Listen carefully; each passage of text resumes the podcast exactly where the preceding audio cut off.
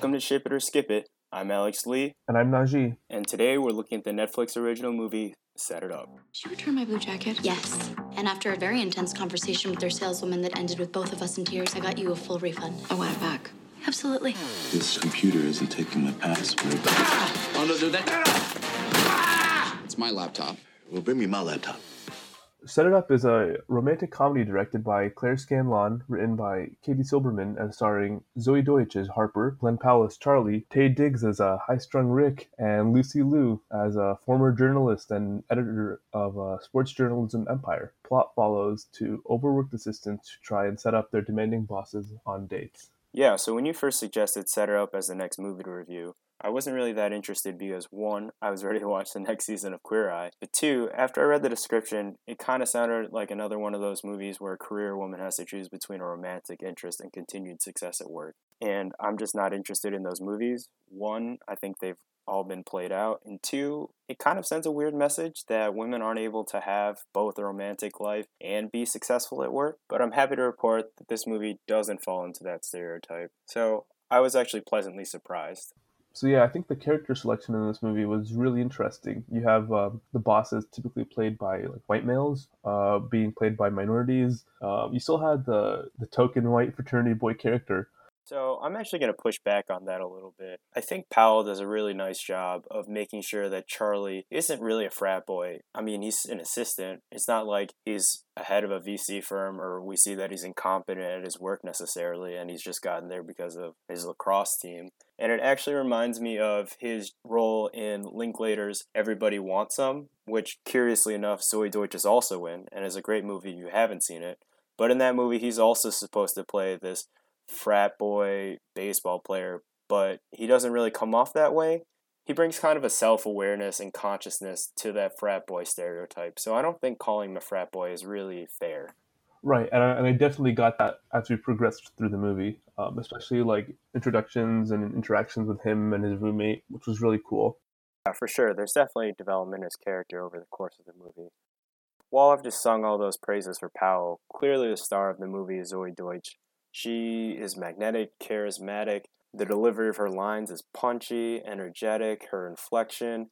There's also on screen chemistry between her and Powell, the way they look at each other, their reaction shots, their dialogue has a nice cadence and pacing to it. Yeah, so we don't actually learn the main characters' names until around 13 minutes into the movie. At least that's what I uh, what I wrote down. And we actually get their bosses' names, their partners' names, their roommates' names, their roommates' marriage, um, and all this stuff before uh, we actually get to their names. And uh, both Zoey Deutch and Glen Powell had this or delivered really personable acting. Like I knew the characters as soon as I saw them, and I attribute that to both the acting and like excellent writing and excellent directing. I think the writing's fine. I don't think it's particularly special. I don't think that with like an average cast, the script would have turned out as well. I think Powell and Deutch really do a lot to elevate it to another level. And like I said, I was just really impressed by both of them, particularly Deutch. I think she's a budding superstar. I would buy Deutch stock. I don't like making comparisons necessarily, but she has an Emma Stone like quality, an ability to take an average to mediocre script and make a movie that I want to rewatch over and over again. Yeah, I, I definitely agree. Um, but I do think a lot of it is the writing. So we started off the movie with this really great intro with all these corporate assistants that are doing like impossible things to meet their boss's demands, including like delivering urine samples or breaking up with their boss's partners on behalf of the boss. And it really puts a great perspective on like what we can expect from our main characters or what their lives are like before we even met them. So I, I really think the writing, maybe not the dialogue was the best, but I think the way the scenes were, uh, pro- how the scenes progressed, um, was really great. Eh, I was still really not that impressed with the writing. I mean, even that opening sequence, we had a lazy coming joke within the first minute of the movie. It's fine. I don't know. It's not exceptional. Like I said, it's a standard rom com. It doesn't set out to be a revolutionary comedy. I do think that there are some really interesting choices that they made with the writing that makes it an updated rom com, like having the female characters be the sports writers. Just little things like that I appreciated. Yeah, they definitely had some like twists in this movie um, from like uh, classic rom coms, and I, I really think it worked out. Yeah, some of those updates definitely pay off. But at the end of the day, it's a tried and true rom com with some of those tropes that we all love and enjoy. Harper has the classic promiscuous roommate, played by Meredith Hagner, which was one of the surprisingly refreshing performances, actually. That character can tend to get just tossed away as a cardboard cutout, but Hagner definitely does a good job of making her like a real person, a full fleshed out character. Yeah, I also think that it's good they didn't keep her in too long during the movie. Uh, Harper's a very bubbly character. Her roommate's even more bubbly. Definitely. Yep. Yeah, and uh, they make a very cute couple. Her roommate and her fiance. Congrats to them. They definitely get the right amount of screen time.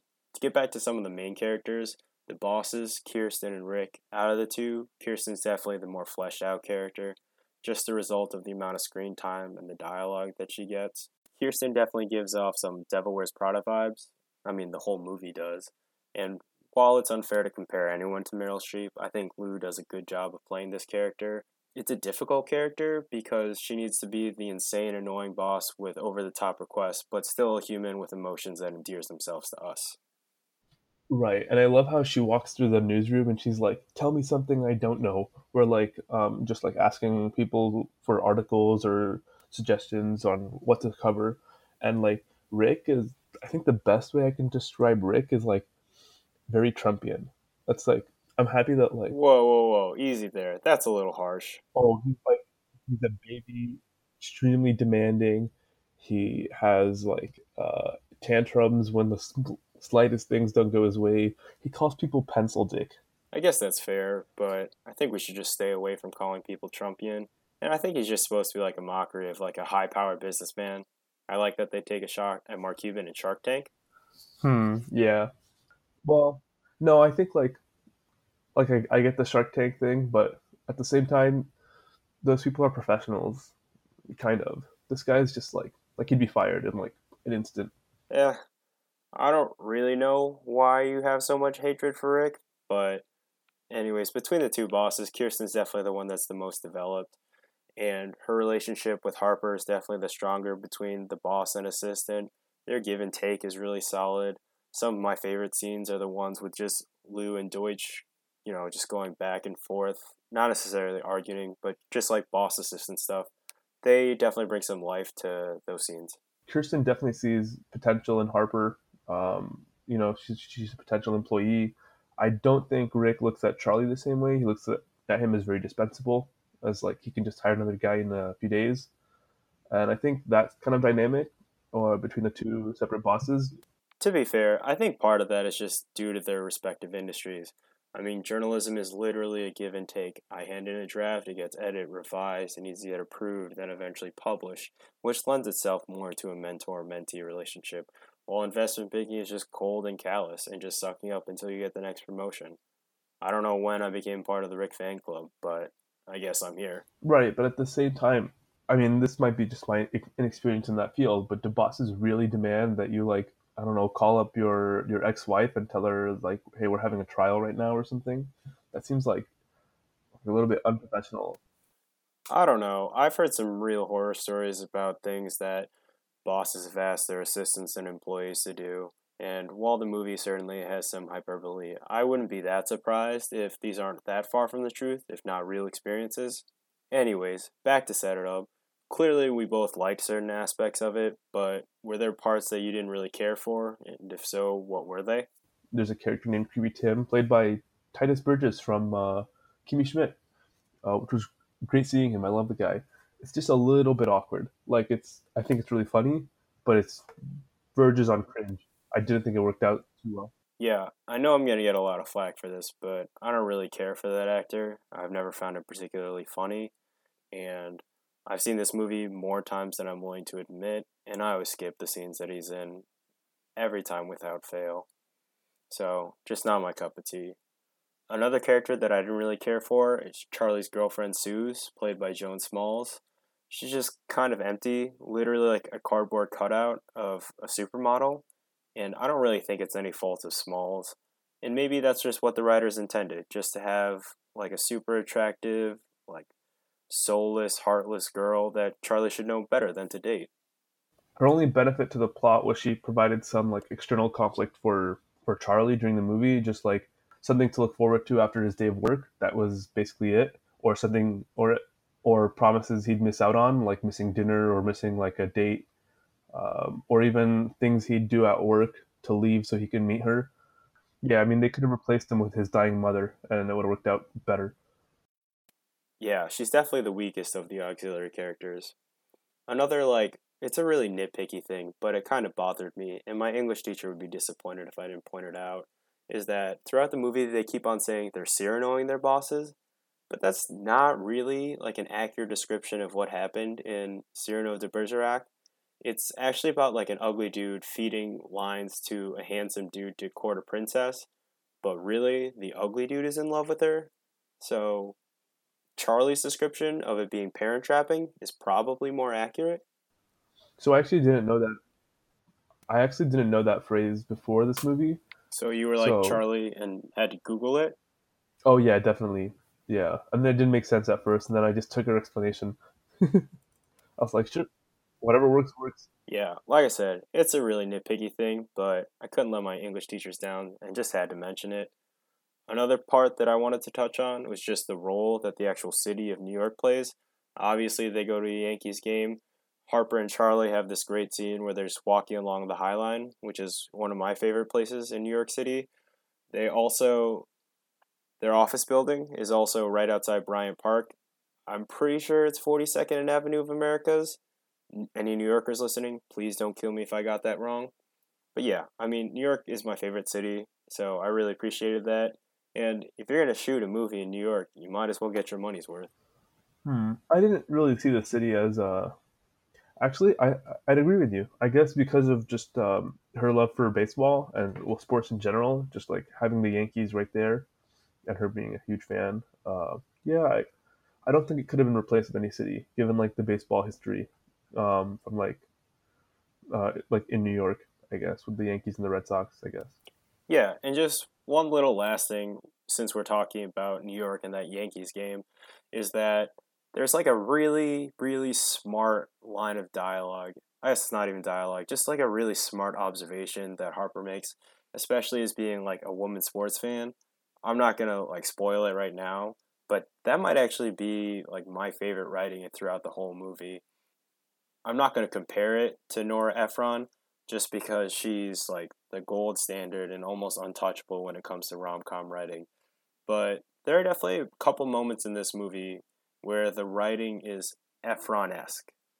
Not consistently throughout the whole thing, and I definitely think it gets kind of lackadaisical and mundane at times, but there are definitely a few moments where the writing really shines. Yeah, I definitely agreed with that. Yeah, overall, I thought this movie was was really great. It's a very much a modern update on a classic a classic rom com, which is needed, I think. Yeah, for sure. Well, I think we've covered this movie pretty well, and I feel like I know what your answer is going to be. But ultimately, Najee, do you ship it or skip it? Oh, I shipped this movie like hard, like I'm sailing all the way. Of all the Netflix rom coms that have been released recently, this is the best by far. Like it really exceeds expectations. It's almost in that like classic area, maybe because it just like regurgitates this like classic formula so well um, in this modern era, uh, which we haven't seen like anybody really do. And so I ship this movie really hard. Like I'm recommending this recommending this to everybody, like even to people who don't watch rom coms. They might not like it necessarily, but I think it's very good. It's very nice to see something like modern for once instead of like sexist, misogynistic 1990s rom coms. That's, that's what I have to say on it. So Alex, um, what do you think? Are you shipping it or skipping it? Oh, I'm definitely shipping this movie. There's this theme throughout the movie that you like someone because of certain aspects, but you love someone despite some of their aspects. And I kind of love this movie, despite the fact that, you know, it's a pretty standard rom com plot. Anyone who's a veteran of rom coms won't be like wildly surprised by anything. We hit all of the standard rom com tropes. We have a sassy gay friend, we have a promiscuous friend, there's an airport scene, there's several major epiphany scenes, there's shouting matches. But despite all of that, or, you know, because of that, it's just comfort food. This is a fun movie. It's great for Friday nights and staying in. I'm not willing to admit how many times I've seen it. It's less than 10, but more than three. And I know it's only been out for two weeks, but The reason why I keep coming back to this movie, it's pretty simple. It's Powell and Deutch. They have on-scene chemistry. They're both great actors. And like I said, I think Deutch is just a superstar in the making. I would put some money down that she's in line for an Emma Stone, Brie Larson, Jennifer Lawrence type career. Any listeners who wants to bet me that she is nominated for an Oscar within the next 10 years, leave a comment below. Another reason why I definitely ship this movie just in general is that there are certain scenes that feel super relatable. The pizza scene, anyone who's seen the movie knows exactly what I'm talking about. That scene feels literally ripped from my life. It's my favorite scene in the whole movie. And I think there are just several scenes throughout the entire movie that almost anyone can relate to. Working in like an office building, trying to balance life, work, romance. There's also some commentary on modern dating that's pretty smart, or just something that we haven't really heard yet. Yeah, I ship this movie pretty hard. So the Netflix original Set It Up gets a ship it from both of us. Thanks for listening. You can find us on Twitter at Ship It Skip It. Please rate, comment, and subscribe. If you have any future movie recommendations that you'd want us to review, leave it in the comment section. I'm Alex Lee. And I'm Najee. And this has been Ship It or Skip It.